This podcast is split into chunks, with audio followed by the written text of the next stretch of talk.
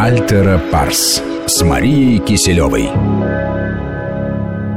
Всем добрый вечер. Микрофон Ольга Бадьева. Это программа «Альтера Парс». Мы с другой стороны, со стороны психологии, смотрим на различные события общественной и политической жизни. Наш постоянный гость и эксперт Мария Киселева, клинический психолог и кандидат психологических наук. Мария, здравствуйте. Добрый вечер. Разговор будет сегодня трудный, потому что информационные поводы довольно-таки а, сложные и серьезные. А, Владимир Путин посетил Ереван на этой неделе по приглашению армянской стороны и принял там участие в Дне памяти жертв геноцида армян. Страшная трагедия, которая в начале 20 века разворачивалась в Турции. А, этот день отмечается 24 апреля. Путин посетил комплекс мемориальный и выступил на церемонии среди глав а, других государств. И а, еще было событие, такое же знаковое, но уже в конце минувшей недели. Дело в том, что глава ФБР американской заявил в Польше, сделал вот такое заявление неоднозначное, на которое сразу же отреагировала Польша. Я сейчас процитирую это заявление заявление, в глубине души убийцы их соучастники, имеются в виду убийцы евреев, а, убийцы их соучастники в Германии, Польше, Венгрии и во многих-многих других местах не считают, что совершали зло. Они убеждают себя, что делали то, что вынуждены были делать. Вот что происходит с людьми. И вот что должно по-настоящему нас пугать. Но в Польше посчитали, что таким образом а, глава ФБР каким-то образом поставил в один ряд Польшу, оккупированную да, нацистами, и собственно, сам Третий рейх. И а, примечательно то, что Польша, по сути, самый а, что не на есть такой партнер, э, да, с одной стороны пострадавший, но Польша сейчас партнер Америки в э, Восточной Европе, активные там отношения двух стран. И даже несмотря на всю эту дружбу, все равно э, в Польше сам президент Комаровский высказался очень негативно по этому поводу. Да, то есть, видимо, вопрос настолько больной, что даже политическая дружба с таким важным союзником не, не, не закрыла глаза польскому президенту на вот это высказывание. Вопрос действительно ну, больной и остается таким на протяжении протяжении уже там 70 практически лет. Что касается геноцида армян, вопрос тоже больной, и э, здесь еще дело ведь... Не закрытый, да. Не закрытый, да, спорный, как считают некоторые страны, потому что кто-то признает, кто-то не признает, кто-то отрицает. А, вот хотелось бы поговорить об этих явлениях, да, Холокост, геноцид, э, и почему одни люди в какой-то исторический момент начинают вести себя вот так по отношению к другим этносам. Что угу. это с психологической точки зрения? Ну, с психологической точки зрения мы много раз обращались, наверное, к темам, когда на основании нашего желания получения какого-то доступа к ресурсам или понимания какого-то некого несправедливого разделения этих ресурсов, э, люди начинают вести себя вот действительно по-животному, э, становятся где-то первобытными и пытаются решать такие, с одной стороны, может быть, даже не глобальные задачи, а совершенно ну, вроде бы и не острые, таким зверским способом. Э, но естественно, чаще всего такая ненависть, она бывает основана на чувстве, которому вообще людям сложно всегда говорить, да, это на зависти и на непонимании другого человека, на желании, ну, действительно отобрать как как им кажется, то, что им э, принадлежит не по, не по праву, и вообще избавиться от данной нации как от некого конкурента на будущее. Ну, смотрите, да, конкретный пример, например, армяне на территории армянской диаспоры на территории Турции, евреи на территории там, Польши, Германии, Европы. Здесь э, о какой зависти идет речь? Да, конечно, вот пишут некоторые там источники, что а, турки завидовали армянам, потому что считали, что, что это ну, какая-то богатая, хитрая да. диаспора, хотя на самом деле да, армяне ча- чаще Вообще, были ну, бедными. Ну, да, но тем не менее, все-таки люди занимались, действительно занимались определенным э, больше торговлей, да, каким-то другим делом, которое было не подвластно, что ли, проживающим вокруг. И а само отличие э, такое, и культурное отличие, мы понимаем, да, религиозное отличие. То есть это чужак, который, ну, как кажется нашим там, бессознательным, коллективным бессознательным, поедает нашу пищу и обделяет наших, дет... наших детей, наше потомство. И именно поэтому, вот, э, говорю, часто задают вопрос, почему вот убивали детей, там, женщин, вот, казалось бы, ну, беззащитных. А, и на самом деле ответ как раз очень логичный. Специально убивали будущие поколения, чтобы люди не могли продолжать свой род. То есть вот с точки зрения вот этого ужаса, это как раз очень логичный ответ. Но То есть убирать... вы имеете в виду все таки на уровне бессознательного? Ну, нет, и на уровне даже сознательного, да, что это, это потомство, да, которое потом должно оставить после себя еще потомство. Потому что нужно выжечь просто полностью это э, нацию, этот род, э, чтобы не осталось никого, кто мог бы его продолжить. И поэтому эти зверства коснулись ну, целых семей и, там, конечно, огромного количества людей. Но между... Миллионов. Если миллионов, так представить, да, миллионов, некоторые страны есть в Европе с населением несколько миллионов человек. То есть, по сути, это уничтожение целой страны. Целых стран, и люди боролись за свою веру, за свою историю, за право быть тем, кем они являются, и я имею в виду тех, кого уничтожали. И именно поэтому, наверное, им проще сейчас э, с какой-то точки зрения, потому что ну, они не чувствуют вот этой вины, которую могут чувствовать вот эти палачи. Давайте о вине да. чуть попозже. Угу. Сейчас о том, э, как э, переживают, ведь коллективная память, она остается да. спустя много угу. времени, много, многих десятков лет. Первый вопрос это как долго все-таки она сохраняется, потому что даже молодое поколение тех же там армян говорят о том, что ну вот они этого не видели, да, они это в книжках читали, но на каком-то генетическом ну, уровне. Ну, есть понятие такой трансгенерационная травма, которая действительно передается именно не на генетическом уровне в качестве ДНК, а на неком психологическом таком уровне.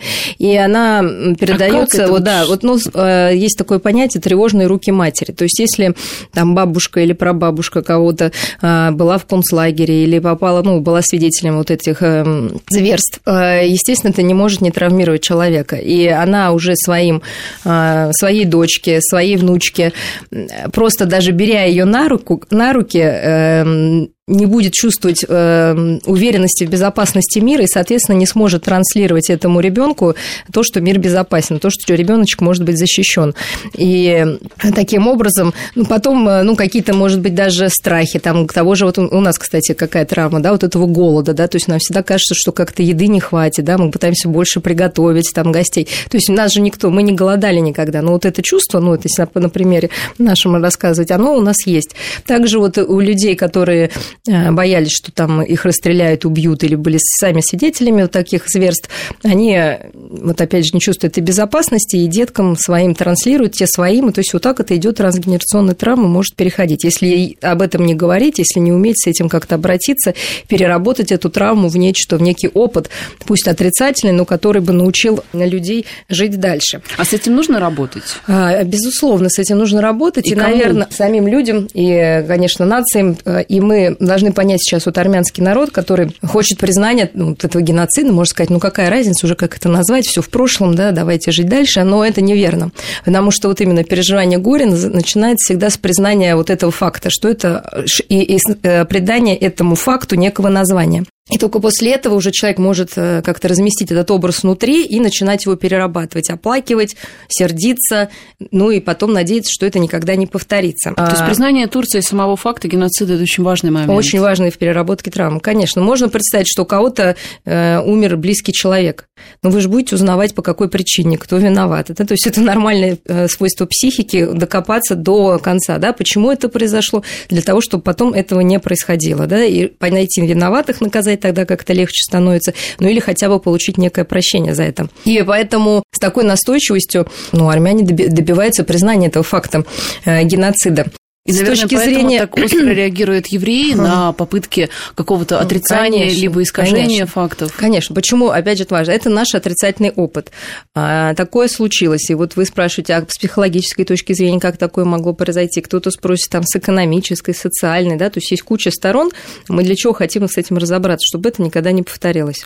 Если признать, что армяне и турки это был не геноцид, а просто какая-то ерунда, тогда мы должны война, это... Да, ну, война некая, да. Тогда мы должны Э, тогда как бы отрицается возможность, то есть если, не дай бог, повторить это заново, люди не поймут по неким признакам, что это то же самое. И поэтому армяне, например, не могут чувствовать себя до сих пор где-то в безопасности, потому что как бы получается, что то, что было, это некая норма. А если это некая норма, ну пусть там такое, ну, такое случается, да, то есть это может случиться опять. И, значит, мировое сообщество не отреагирует на это опять адекватно. Мы должны понимать, что а, маленькие народы – это всегда как маленькие дети. Они в большом этом мире, но все таки нуждаются в какой-то поддержке более сильных там стран, партнеров, сообщества международного. Ну, если оно не признает вот право этого маленького а, народа, маленького человечка на, на, жизнь, свою на травму, на свою жизнь, да. да, и не гарантирует ему безопасности, говорит, мы не знаем, что это было, То есть, если это начнет как, по каким и мы не знаем, по каким признакам мы должны определить, что это именно геноцид, то как людям им, конечно, страшно, потому что получается, что никакого опыта из этого история человеческая не вынесла. Но, с другой стороны, э, вот, например, расследование преступлений нацизма, сейчас как раз идет процесс в Германии, там судят бухгалтера, э, который работал в концлагере, бухгалтеру, ну, очень много лет, да, то есть там за 80, может быть, даже за 90, сейчас точно не помню. Понятно, что осталось ему недолго. И э, насколько вот смысл этих процессов, э, таких вот судебных разбирательств здесь, э, как вы считаете, э, нужно вот доходить до конца в, в таких вещах? Я думаю, что в таких вещах нужно. Конечно, мы можем отнестись милосердно к этим людям, которые во многом жили в заблуждении, особенно если они признают сейчас, да, например, что они заблуждались. И мы уже много раз говорили на примере Украины, как легко нация может впасть в некий, я не знаю... Экстаз коллективный. Экстаз коллективный и пойти за какой-нибудь маразматической идеей, вот убийственной, разрушительной, не только для всего мира, но для самой, самой этой нации. Потому что, да, существует такая... То есть, во-первых, человек должен быть, принадлежать к некой группе. Если эта группа превалирующая, она сильная, то, ну, как силой притяжения люди туда притягиваются, потому что у них не остается другого, собственно, внутреннего выбора особо.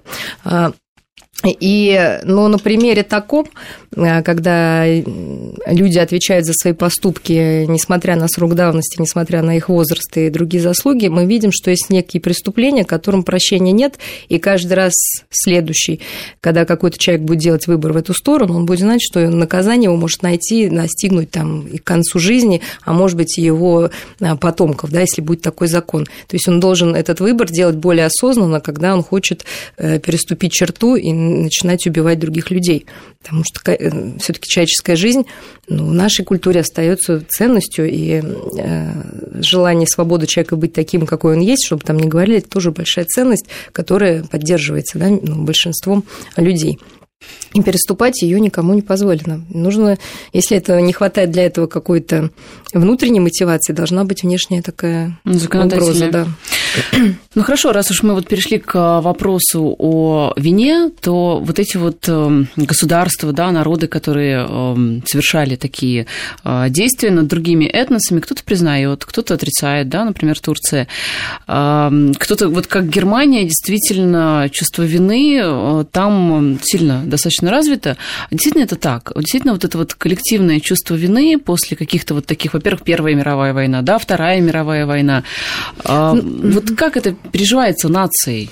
Я думаю, на примере Германии можно сказать, что они э, много сделали для того, чтобы с этой, ну, со своей виной, во-первых, ее увидеть, прочувствовать, э, размышлять над тем, что произошло, сколько книг написано ими же, да, по темам, почему возник нацизм, что стало спусковым крючком, психологических миллион просто, да, всяких работ на эту тему.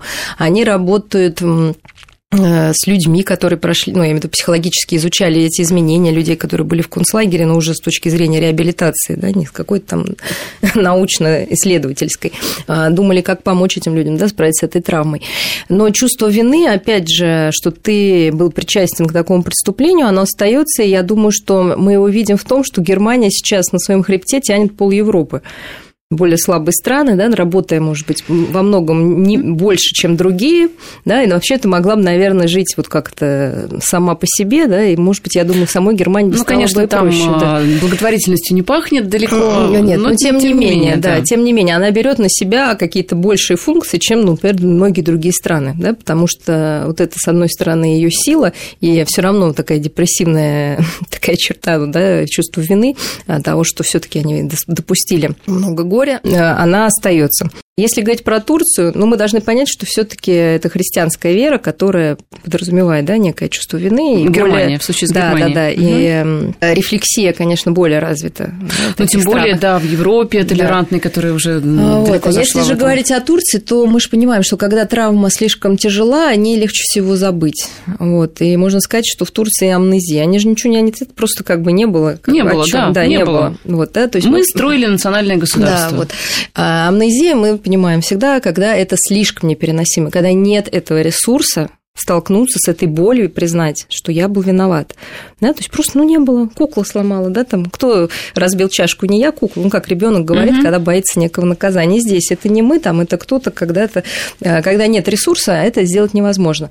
То же самое невозможно и горе переживать, когда нет ресурса. Вот армяне, они удивительны в том, что у них есть вот этот ресурс, ну, как сказать, постоянно с этой травмой быть в контакте. Потому что, например, у нас, у русских, кстати, я хочу сказать, большие проблемы с переживанием травмы, да, вот сталинским мы пытаемся все таки замалчивать как бы. Ну, или как-то очень черно бело да, вот, ну, как-то вот так вот все относиться. То есть вот так вот, как сказать, разбирать это по крупицам, да, вот эту боль, с ней соприкасаться, разбирать это все более глубоко и э, дотошно, ну, не хватает у нас пока Армения это ресурса. Мне кажется, у них есть вот э, более крепкая идентичность, их насловная на истории, на вере, которые вот они очень цепко охраняют, в отличие, мы немножко растеряли ее, да, где-то. И она им позволяет вот с этой болью, с этой травмой соприкасаться очень глубоко и проживать ее. Но есть опасность, что они ее немножко эксплуатируют, конечно, тоже, да, вот, э, но всего есть свои, как говорится, плюсы и минусы. Но да? все таки хочется понять, а как они с ней работают? Это какие-то э, книги, какие-то, я не знаю, Ну, там, это и книги, это то, что рассказывают э, бабушки, дедушки своим э, внукам. Я знаю, что в этих семьях, ну, армянские семьи, они очень, как сказать, ну, близкие, сплоченные, угу. да, и это передается. Ну, об этом действительно как-то не страшно рассказывать рассказывать. Это, мне кажется, у нас мало кто в семьях рассказывает про ужасы, там даже про, вот, я не знаю, сейчас вот накануне Великой Отечественной войны мы понимаем, что наши бабушки, дедушки очень мало рассказывали об этом, потому что это было настолько больно, что... Ты знаете, я тут недавно, а, ну, как бы я знала, да, что один из моих дедов, а, да, он воевал, но я тут узнала с ужасом, вернее, с великой гордостью, что он всю войну прошел, я спрашиваю бабушки, а кем, да, вот он говорит, ну, вот что-то там где-то на вот танке. Я говорю, а что, подробности какие он рассказывал? А бабушка говорит, сейчас а у нас не принято было об этом говорить. Да. И я была С одной стороны, в стороны, почему не принято? Все говорят, ну, потому что это была тайна, там все были в розетке, но мы понимаем, что, понятно, да, в семейном кругу, наверное, можно было что-то рассказать, хоть что-то. Но боль была такая от этой войны и до сих пор остается у нас, у всех, да, почему для нас это тоже не трогайте, да, ребята, потому что мы до сих пор не справились вот с этой, с, с огромным количеством потерь людей, и теперь, когда мы сталкиваемся с обесцениванием этой жертвы, ну, у людей, ну, просто ярость, понимаете, потому что, а как это может быть по-другому? Потому что эта боль, безусловно, передалась нам всем, и нашим еще внукам передастся, если мы будем ее охранять. Ну, а как с этим работать? Как это проговаривать? Что ну, делать? вот размышлять, почему это вот происходит. Что делают немцы, да? Во-первых, это, конечно, музей, когда дети там все ходят, вот им показывают, что это плохо, да, то же самое в Штатах там, да, то есть это не просто там раз в год, а они постоянно занимаются вот этой какой-то деятельностью. Кино, естественно, изучение истории, фактов, э, как, что может предотвратить, какие, опять же, вот признаки, как понимать, что, да, начинается какая-то вот эта заварушка, как сделать так, чтобы тебя туда не заманили. Но они, видите, со своими работают, а с приезжими, к сожалению, э, которые наполняют сейчас Германию, они как раз вот оказываются непроработанными, да, и совершают какие-то вот эти национальные Ну да, но это отдельная история. Ну, а что касается это нас, то ведь у нас вроде есть и музеи, и фильмы, и, ну, там обыкновенный фашизм чего стоит, да? Но мы не говорим, сильный. понимаете, у нас война немножечко а, Конечно, у нас прекрасные фильмы, которые, и мы, собственно, на них выросли, поэтому у нас это все живо, а, на имеем в виду поколение там, да, 40-летних, там, да, 30-40-летних еще, но кто помоложе, они уже эти фильмы-то и не видели особо. Понимаете, они как-то выпали вот э, из «Три танкиста и собака», э, там, да, я не знаю, или что там. Знаете, какие как, были. они не видели советские фильмы. Советские. А, есть российские фильмы о войне, есть, ну, да, ну, их меньше, Понимаете, вот э, мне кажется, что вот именно советские фильмы, да. они передавали, да. кроме вот этого героизма, которого там, безусловно, много, они вот такую боль, они да. больше передавали боль. Да. Вот, они более душевные. И, а мы должны соприкоснуться с болью. Душещипательные, я бы даже да, сказала. Да, да, мы должны соприкоснуться с болью. Понимаете, что это потеря. Ну... И тогда каждый раз, плача на фильме про войну, мы будем плакать о нашей травме. И пока мы не выплачем там море слез, да, мы не сможем двигаться дальше. Потому что это будет всегда с нами, вот эта боль. Так, может быть, слез-то уже больше нету у молодежи? Ну, в смысле, может быть, пережили уже, может быть, уже нет, не больно? Нет, нет, у них, конечно, такие защиты. Вы знаете, сейчас, безусловно, интерес к победе и молодежь цепляется за вот этот предстоящий праздник, многие, как за что-то, что может их объединить, э, что может почувствовать им силу предков внутри себя. То есть, э, потому что часто мы сравниваем себя ну, с какими-то более успешными странами в плане экономического, может, развития, что-то социального, там, в плане количества жвачки, я не знаю, да, ну, что там, молодежь айфонов, но есть что-то нематериальное, на что можно опереться, и это победа тех, кто, ну, близких достаточно людей, да, то есть дедушек и прадедушек. Это тоже очень такой вопрос двоякий, ведь э, надписи на машинах «Спасибо деду за победу», э, георгиевские ленточки. А если спросить у этого молодого человека на внедорожнике дорогом, а ты знаешь вообще о деде-то о своем, где он служил, где погиб, ну, Вы знаете, что? вот сейчас огромная компания, как еще, да, работает? Сейчас, вот, например, в Москве прекрасно проводит, во-первых, все школы э, в Подмосковье тоже